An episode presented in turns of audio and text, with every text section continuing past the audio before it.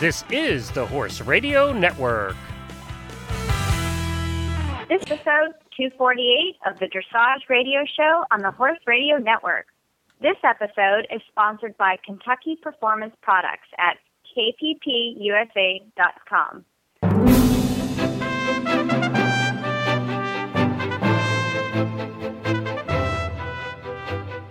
This is Lindsay McCall from Jupiter, Florida.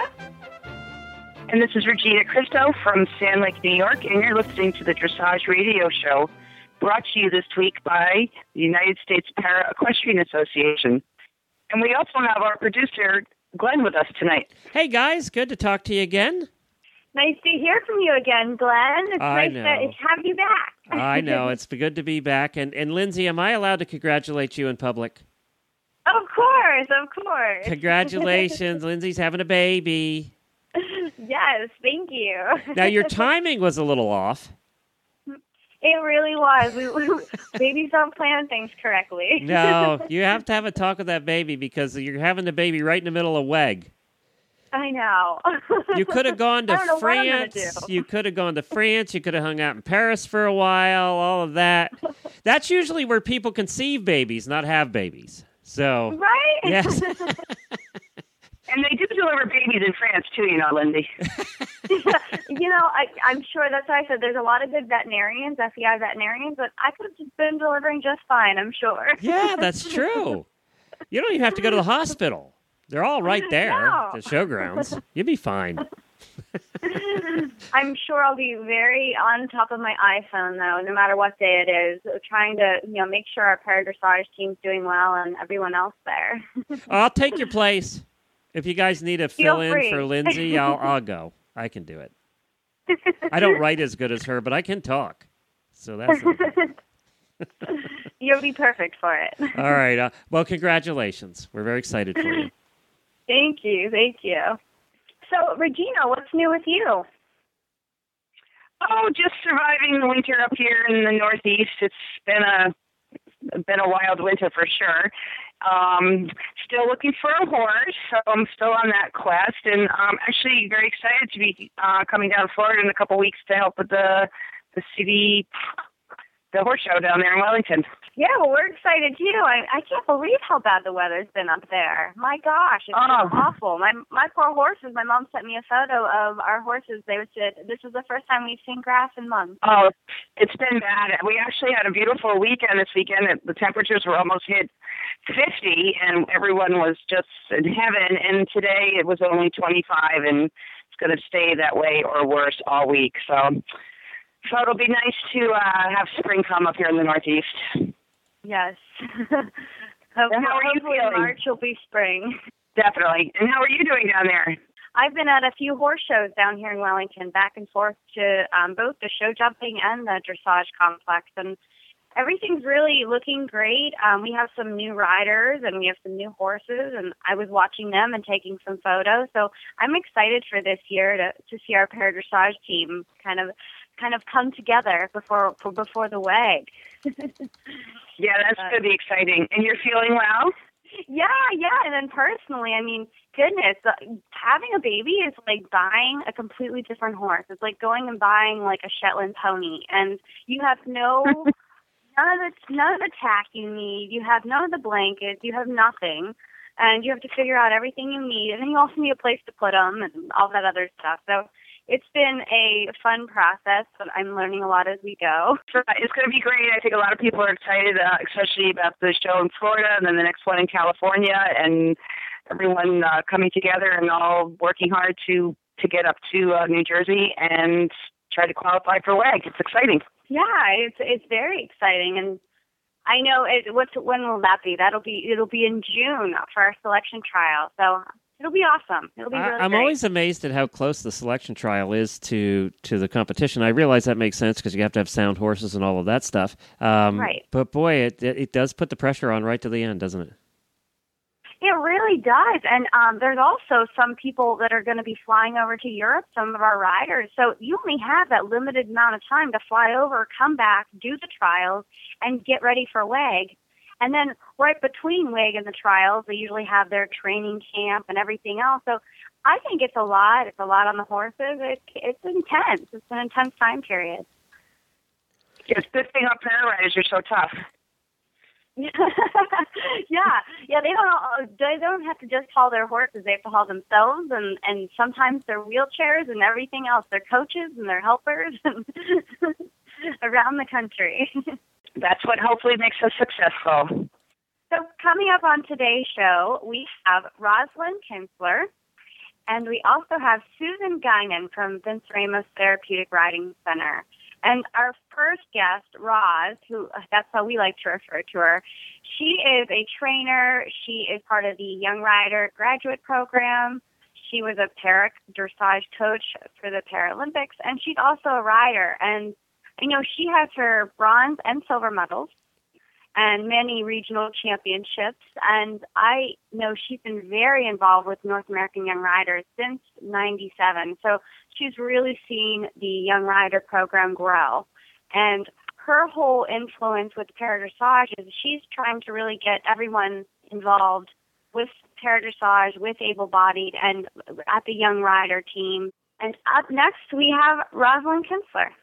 Hey, Roz, thanks for coming on the show today with Regina and I. It's entirely my pleasure. I know you just probably got back from the barn with training down here in Wellington. I know you got you guys have been busy um, over there at White Fences with with Ellie and Dell and everyone, huh? Absolutely. Uh, it's such a benefit to be down here, and uh, you know, particularly with the weather that we're having up north. So you know, we are quite spoiled and enjoying it. well, before we talk any about, you know, the paradressage world, I kind of want to know, we need to tell our listeners more about you. I know you have your USDF bronze and silver medals. So tell me kind of how you got involved in the equestrian sport. Oh, because I always wanted to ride and my parents would never give me a horse. so, you know, from the very beginning, I grew up outside of Manhattan I always had to fight pretty hard to get my weekly lesson, and um, got involved in Pony Club without a horse, which was no small feat, and stayed involved, and went then eventually went to riding camp, and I just couldn't leave it alone. So I got to the point where you know I would pretty much ride anybody's horse anytime, and I still kind of do that. Actually, I still love to do it, but over time, um, it developed into uh, a job that I never intended it to. It was just funny how it went. I loved doing it. I taught part time while I was in college, and again, all without a horse. I didn't get my first horse until after I got married. Um, wow! Finished college, yeah. And I often blame my dad. You know, maybe I'd be done with this if he would have gotten me a horse, but at that time. but uh, you know, it's it's a passion, and uh, I can honestly say, even if I'm tired in the evening, the next morning I can't wait to get on. Uh, it's just it's the best how did you transition from from the coaching into into or not coaching into the riding and then into into the training and coaching? Well, you know, I I have to say honestly, I love to ride, but I like to teach as well. And uh, to me, it's like a, a tremendous puzzle.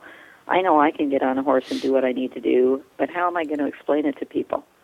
And so, if I, how am I going to do that without touching the horse and touching the rider? So I got started teaching part time while I was in college to make some money and the more I did it, the more I liked it. And uh, so it, it built that way, uh, built up that way, and then, you know, our sport is a little bit, it's a little bit like a college, you know, as people would, over time, I got a horse to ride from, just a plain old horse, nothing special, but I was able to to get it going, and at that point, I was still jumping a lot and do pretty well with it. And it was of all things black and white on the East Coast, which is kind of was kind of forbidden at the time, but he did well this has taken me places I never thought I'd ever get to. You know, I've gotten to, um, I've been to Europe with customers on buying trips. Went to Oklahoma City, which for a New Yorker is huge. um, you know, for um, when we had our regional championships around the country. Yeah, it's just it, it's the coolest thing, and you know, if I get bored of it, shame on me, because there's yeah. another facet that uh, can be developed. Para obviously is one of them that I never, I didn't even know what it was. But, right, you know, right. And speaking of para, yes, tell us a little bit. We know you have a very strong affiliation with our able-bodied young rider program um, in the U.S. And how do you see para youth programs trying to merge or work together with our able-bodied young young uh, riders? You know, I think we need to find a way to, to merge it. Um, I think because, of course, juniors are the, the future of our sport. I can see over time. I know that there was a way before I knew anything about it. We had paras there, and they formed teams with able-bodied riders, and that may be the way to do it, just because of the size of it. Now, young riders NAJYRC has gotten so big. There's not even time in the schedule for dressage seat equitation. But I think if we can find a way to integrate a few of our para juniors into it, you know, any way we can find, it's it's well worth the effort. You know, I do run also because I'm the USDF Youth Programs Chair and the USDF, USEF Young Rider Graduate Program uh, is for for basically graduating juniors, and we have included paras in that program, para dressage riders. We've had um, two para dressage riders participate, so that gets them meeting able-bodied junior and young riders, and that's also very important. I see that as a really important fact that you brought up to start including them on the teams with the with the other able-bodied North American young riders. That's a that's a really good point that you bring up. I, I hadn't thought of that before. Yeah, it was interesting the way we did it. Each they made teams and it uh, with and probably Hope can remember this, but where one para went with one dressage rider, went with one jumper rider, and they somehow made a calibrated score. Uh, and I think Wow. that maybe there's a way to try and reinstitute that. Um, but with it as it is now, it is the schedule is so jam packed. I don't know. I don't see how we can get a junior, a full para team in there. In addition, from each region, I don't. I don't think there's time. There's desire, which Mm-hmm. is not time. So maybe this is the way to go at it. Yeah, that's a good idea. And how have you seen it change since you've been involved with it since '97? I mean, you obviously Oh, you've it's seen the growth of it. It's huge. when I first started, we only had young riders. We took one team of four riders from each region. Now we have a team of four juniors and a team of four young riders. And uh, so, you know, we've doubled it. And uh, it's gotten to be such big business, which is a good news, bad news deal. Um, but it it's just it grows by leaps and bounds. Another thing we do as part of this, and I'm not sure how we, uh, except that I know we could do this. We have across the country through USDF, there are FEI junior young rider clinics. And uh, it seems like there may be over time a way to incorporate a para rider into that. It's selected. You have to be, you know, they give preference to riders with more advanced experience as part of the USEF pipeline program. But perhaps there's a way we can offer a structure to include a spot for a para, particularly in the regions that don't have as many um, kids vying for a spot. But certainly, para juniors can come and audit because there's a, a large part of that, and it's applicable to them. So it's it's really Yeah. good to make that effort again to meet other juniors and young riders to be involved. Yeah, that all seems like a, a great way to get um, all our juniors together, whether they're able-bodied, para, and because pretty much everyone's working for the, towards the same goal. Yep. To improve their riding.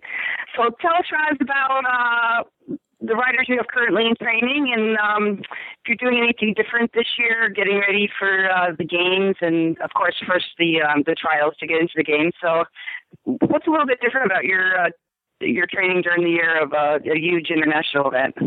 Well, you know, you have to stay focused on the end result, which is it's hard. I mean, and you know, I think of it um, through the we we bring the horses training along, so, so hopefully we peak at the competition, not before it and not after it. What's a little different for me this year, both of my para riders have new horses. So, and they haven't had them very long. So, uh, you know, I've been on a crash course to learn the horses. Um, this year, what I did a little differently than I have in the past is I've competed both of my para horses in a class at, at a big show, so I can feel them in the ring and Yeah. uh, Mhm. learn them that much faster because there's there's no substitute for going down the center line. You know, from uh, my point of view, to be sitting on them and feel feel how I need to set my warm up and so on for my two riders. Um, so that's that is a little different. And with two new horses, even though they're different grades, it's a lot of homework going into that. Um, and I try and keep both of them. Uh, this farm that we stay that we stable at while we're in Florida is busy. I think that's a huge benefit. I try and have them ride when it's busy, when there's lots of other lessons going on, because that is somewhat like a horse show environment. So for their nerves and for the horses' nerves, and again with new horses, I need to know how they're going to react if somebody, for example, inadvertently passes close to them, or if my riders are nervous sharing their arena with many riders. So it's all part of the the preparation that goes into uh, competing successfully. And they have a we had a schedule set up of um, shows we were going to attend prior to the CPEDI coming up, because that would be really you know a, a bad idea to make that the first competition of the season. So we've been going to the venue and competing on a rational basis. In fact, they're going out again this coming weekend. And uh, then we have two weeks to fine tune it up to the CPEDI. I think it's really important as a trainer what you're doing, and I know my trainers were always um, very particular about that. Um, about making sure that everything, the atmosphere that you're in, will be the atmosphere that you're in in a horse show, instead of just protecting the horses and saying, "Oh, you'll be fine," and then they get to the Paralympics or the World Equestrian Games and their horses react completely differently. So I think that's really great that you're doing that. It's wonderful. I think you're encouraging that it's all important, you know. It's and uh, you know we have a joke around the barn whenever you know something happens when a horse shies and the person, you know, somebody says, "Well, I'll move, I'll move." Don't. I can't tell the audience to sit still and please hold down those little children or please, because life happens. And yes. uh, if you're going to be, a, you know, especially a high performance competitor, you can't um, lose your confidence in an environment like that because I don't care who you are you're going to be a little nervous when you go down the center line at a really big event. It means something, or you wouldn't be doing it. Mm-hmm. So you you need to learn how to to manage that at least so it's doesn't scare the pants off you. And I want to know. I know you have a the one of your riders has a brand new horse that's only a month, pretty much, as it's been here in the United States. How did you take that horse? I guess from getting off the trailer and getting it to your barn to showing. I know you guys did did one of the national shows this last weekend. Kind of what was the process there? Well, it was pretty scary, to be honest. I mean, in, in normal, if I had my druthers, I wouldn't go to a show in fewer than two or three months. But we didn't have an mm. option.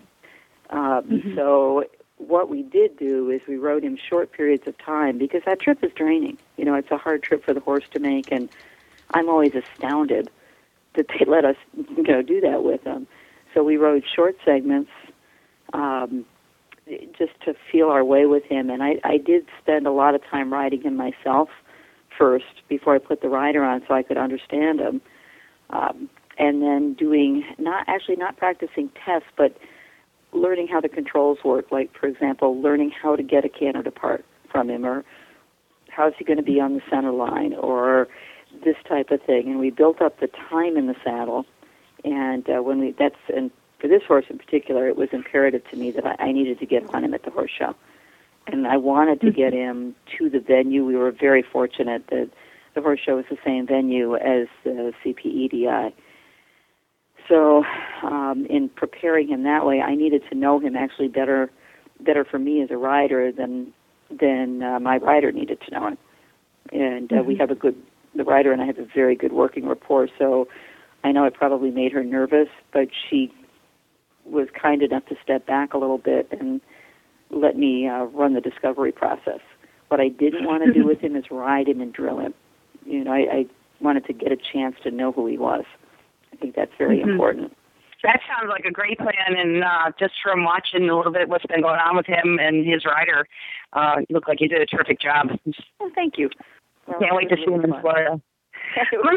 we we only have a couple minutes left, but I wanted to touch base quick, Roz. Um, I know a lot of the para riders are talking about um, stuff with the USDF in the hopes of um, some being included in some type of year-end awards um, for para. There's year-end awards, it seems, for every single thing under the sun with the USDF, um, but not for para. I know you've looked into it a little bit. What are your thoughts on that? I think it would be great to to try and get USDF end, uh, year-end awards and in speaking with the awards committee, um, and they made a good point. Um, there's not many paras, and perhaps this is again I don't know these numbers, so please don't quote me on it. But I think as para riders that compete, whether they're high performance or not, they need to join USDF as a para rider, so they know number one there's a demand. Um, mm-hmm. One of the things we talked about was a budget for it, and I've talked to somebody recently that thinks that she may have somebody to fund it. So oh, that's great. Yeah, I mean, I, it's not for sure, so I don't want to say anything about you know who or when. But uh, I've talked to her a little bit, and we're going to get together and talk about an award structure. Perhaps it would need to be a little bit like the Rider Awards to start.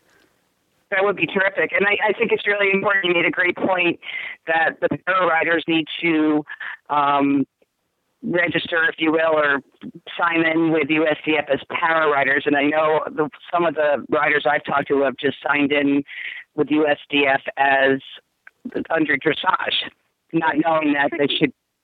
Yeah, and that's really important. So hopefully we can get that across um, to all the writers. So, well, thank you, Rod. I, if I can push really quickly, is sure. along those same lines, the just regular old local shows. Get down the center line so USDF knows they're there. Doesn't matter if you're going to make a team or not. Who cares? But you exactly participate in that way, and it, it grows. The, the best advertising is just for people to see you out there doing it. Well, Roz, thank you so much for coming on the show today with Regina and I. We really appreciate it. Oh, it is truly my pleasure. You know, I love what I do, and all the stuff I do is a way to return the favor for what the sport's done for me, and that's the honest truth. I feel like we could have you on another show. You have so much to talk about and so many great um, ideas out there. Well, I'd be delighted to any old time. well, thank you so much, Roz. Thank you. This Nutrition Minute is brought to you by Kentucky Performance Products, the company that simplifies your search for research proven nutritional supplements at kppusa.com. The horse that matters to you matters to Kentucky Performance Products. Feeding your horse starch laden grains can lead to colic, laminitis, and metabolic disease. Today, nutritionists are recommending the use of high quality fat to provide healthy calories. Fat is an extraordinary energy source. It's readily utilized by the horse and contains more than two times the calories of starchy grains. Replacing grain with a high quality fat supplement reduces a horse's risk of developing health problems. Equijoule Stabilized Rice Bran is an excellent fat supplement.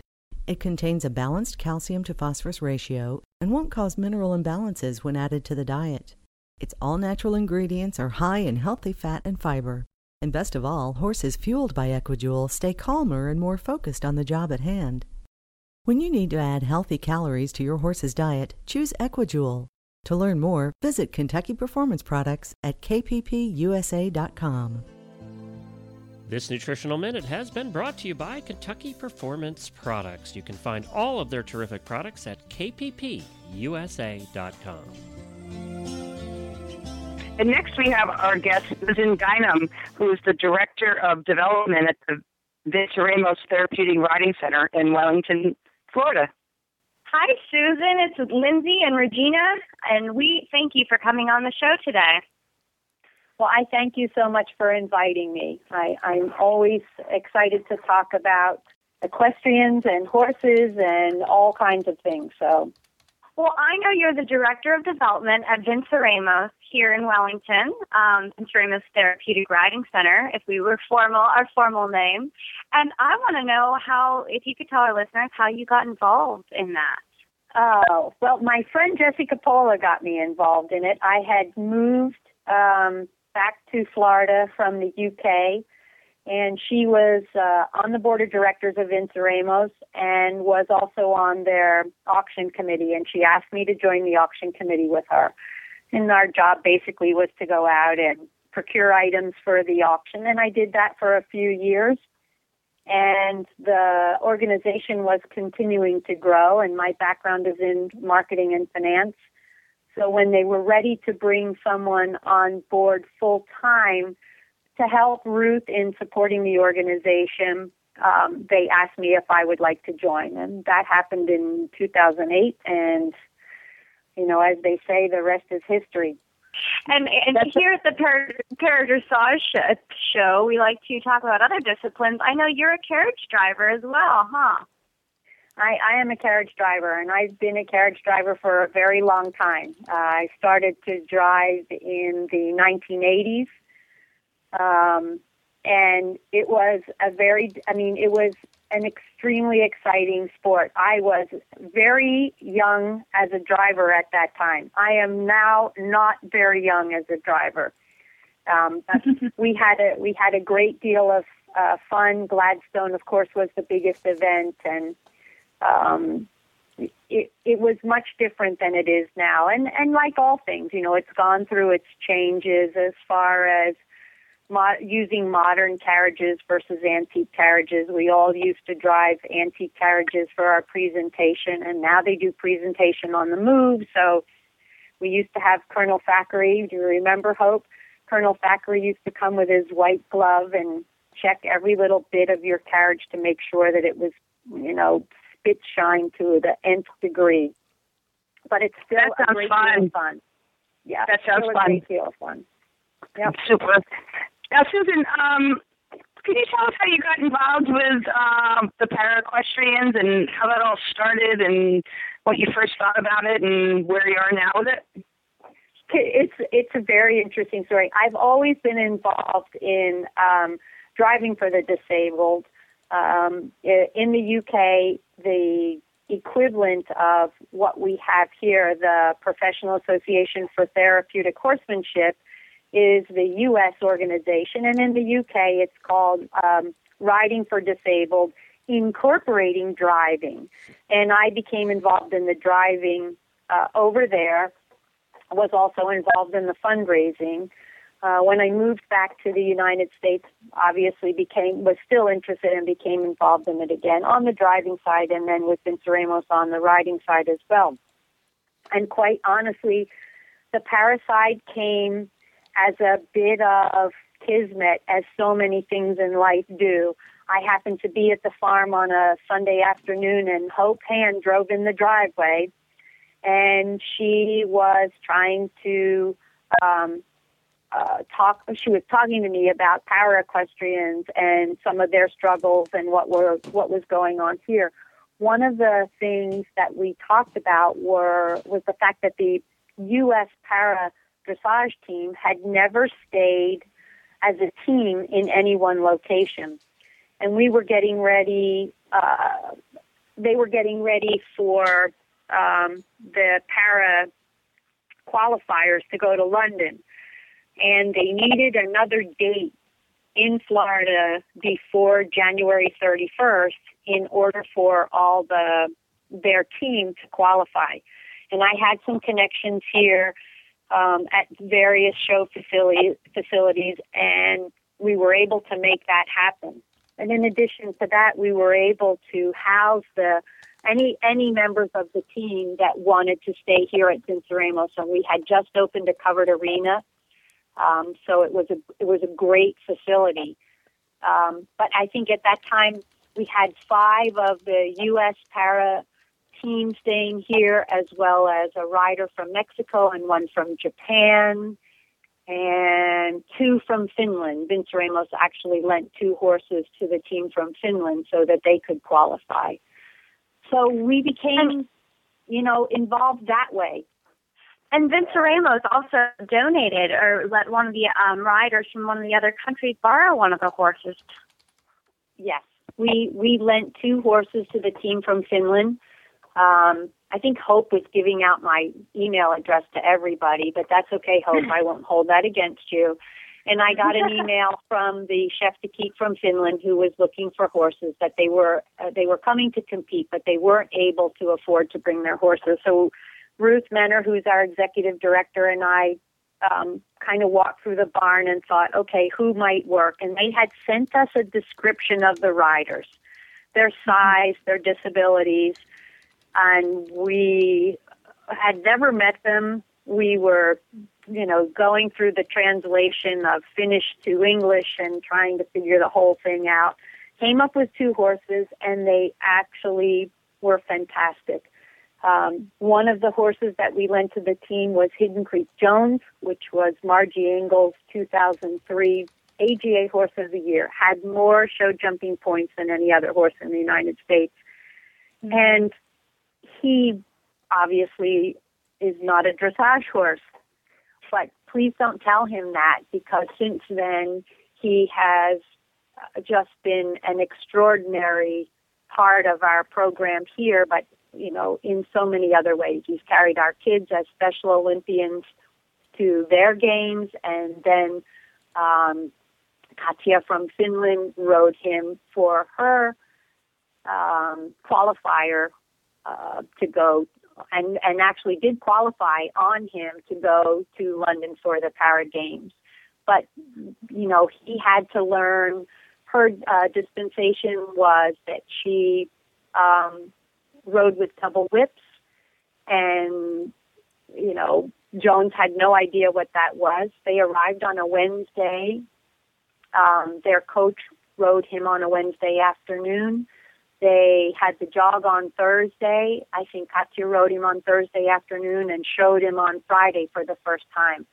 So he figured it out pretty quickly as to what his job was. So, you know, we are. That's, that, yeah, that's pretty amazing that these horses are are so smart. Um, I know as an owner of um, a great FEI horse, I have loaned my horse out to two foreign countries for big events, and then um, to a U.S. Uh, young rider last two years ago. And it's amazing how the horses adapt. If they have a good brain, they can do it. And I'm always reiterating this, and I'll just say it until someone tells me to be quiet. But if you have a horse that has a great brain and a great um, talent, especially in the walk and trot gaits, we need to know about it if you want to help us because it's a, it's a wonderful, wonderful thing. I know you can agree with that to be an owner of a horse and have them out with the para riders and competing. It's it's a fantastic opportunity, and I, I hope more people take advantage. And it sounds like you guys had a great time, and we're very proud of your horses we are very proud. But you know, I think the other thing that only to uh, reiterate your comment about having horses and their ability to to continue to p- participate in in various disciplines. Hope had come to me and said that one of their biggest problems was actually finding horses for the team. And you know, here in Wellington, we have a wealth of horses.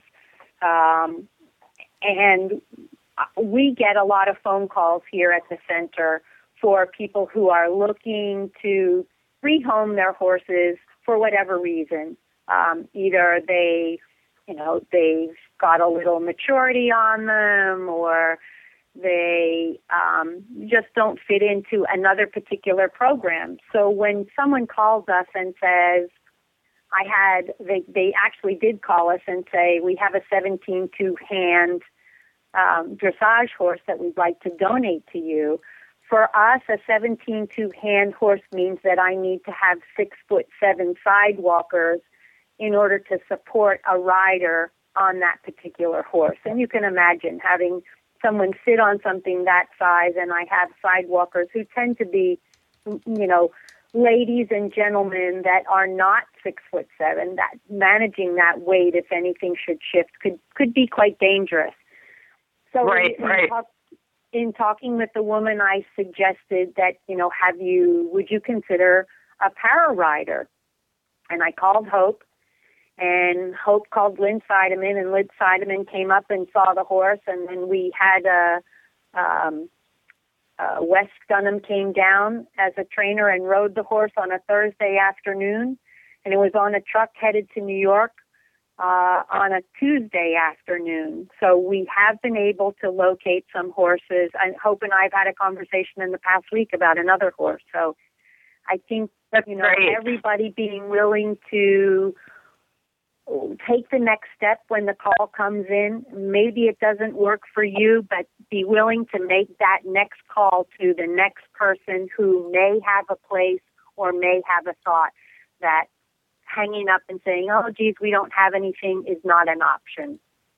Susan, I wanted to touch base about the Therapeutic Riding Center. You're so involved with that, and I'm sure um, you guys, you're involved with the entire network of therapeutic riding centers. I want to know why there's such a disconnect between the therapeutic riding centers and then bringing riders into the para dressage world. I, I don't, you know, I think it's just a lack of communication. Um, it's something that we continue to work on. We, I think a lot of times riders, let's put it this way. If you go to uh, any little barn in, I don't know, Virginia, and you're a 12 year old girl and you're riding a horse and you're you're doing the two foot six course your uh, your idol the person that you want to grow up to be is the 14 year old that's doing the three foot course it's not the big names that we see in the international arena on a Saturday night doing the Grand Prix. I think as a sport in general, we aren't really good at sharing information about what's available. If you happen to be in Wellington, you might get some of that information. But if you're in Illinois or Michigan, um, we're just not we're just not really good at it. What, what do you think are some ways that we could improve on that, Susan? I think that with um, the social communication we have now, um, I think internet helps. I think Facebook helps that we are able to get more information out. And I think I think that our the organizations at that level are still really grassroots.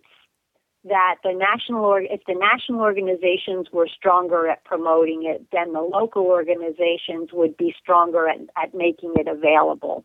Yeah, I would I would definitely agree with that. So, are you going to be around in, in a few weeks when uh, the big para show is down in Wellington? Could we expect to see you around the grounds? I, it's hard to not find me there. We have a, um, I, I bring every year. We have a great um, ramp that has a hydraulic lift um, that was built for us by a, uh, as a graduating project from a student from the University of Central Florida, and I bring it each year um, over to, well, we took it to Jim Brandon, didn't we Hope? And then we've taken it on to Global as well. Um, so they kind of look forward to having it come. So yeah, I show up. And this year, um, we have some um, uh, drivers uh, from the uh, that are members of the U.S. Driving for Disabled that are coming to be classified um, in Wellington also. So, because we'll have an international classifier there.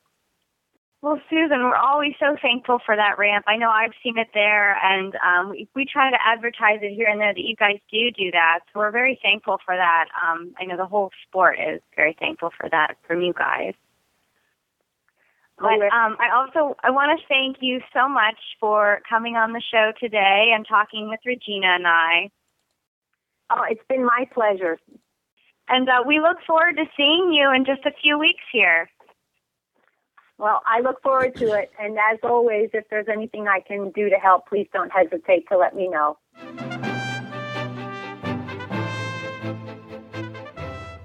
You can find our show notes and links to today's guest on the website at dressageradio.com. Like us on Facebook, just search for Dressage Radio Show. Follow us on Twitter at Horse Radio. You can learn more about the United States Para Equestrian Association at uspea.org and on Facebook. And don't forget to check out all the other shows on the Horse Radio Network at horseradionetwork.com. And let me put a plug. Let me put a plug in quick for the app. Uh, the easiest way to listen to our shows is just to go to the App Store at iOS or Android on your smartphone and search for Horse Radio Network. You can listen to all the shows, including the Dressage Radio Show, right on the app. Well, Regina, thank you for coming on the show again today as my co-host. Oh, you're very welcome. I enjoy it. Thank you so much for asking. And how how do people find you online? Um, I do have a Facebook page. It's just under my name, Regina Cristo, and I can uh, get messages through there. So please feel free to uh, contact me. And remember, one man's wrong lead is another man's counter canter.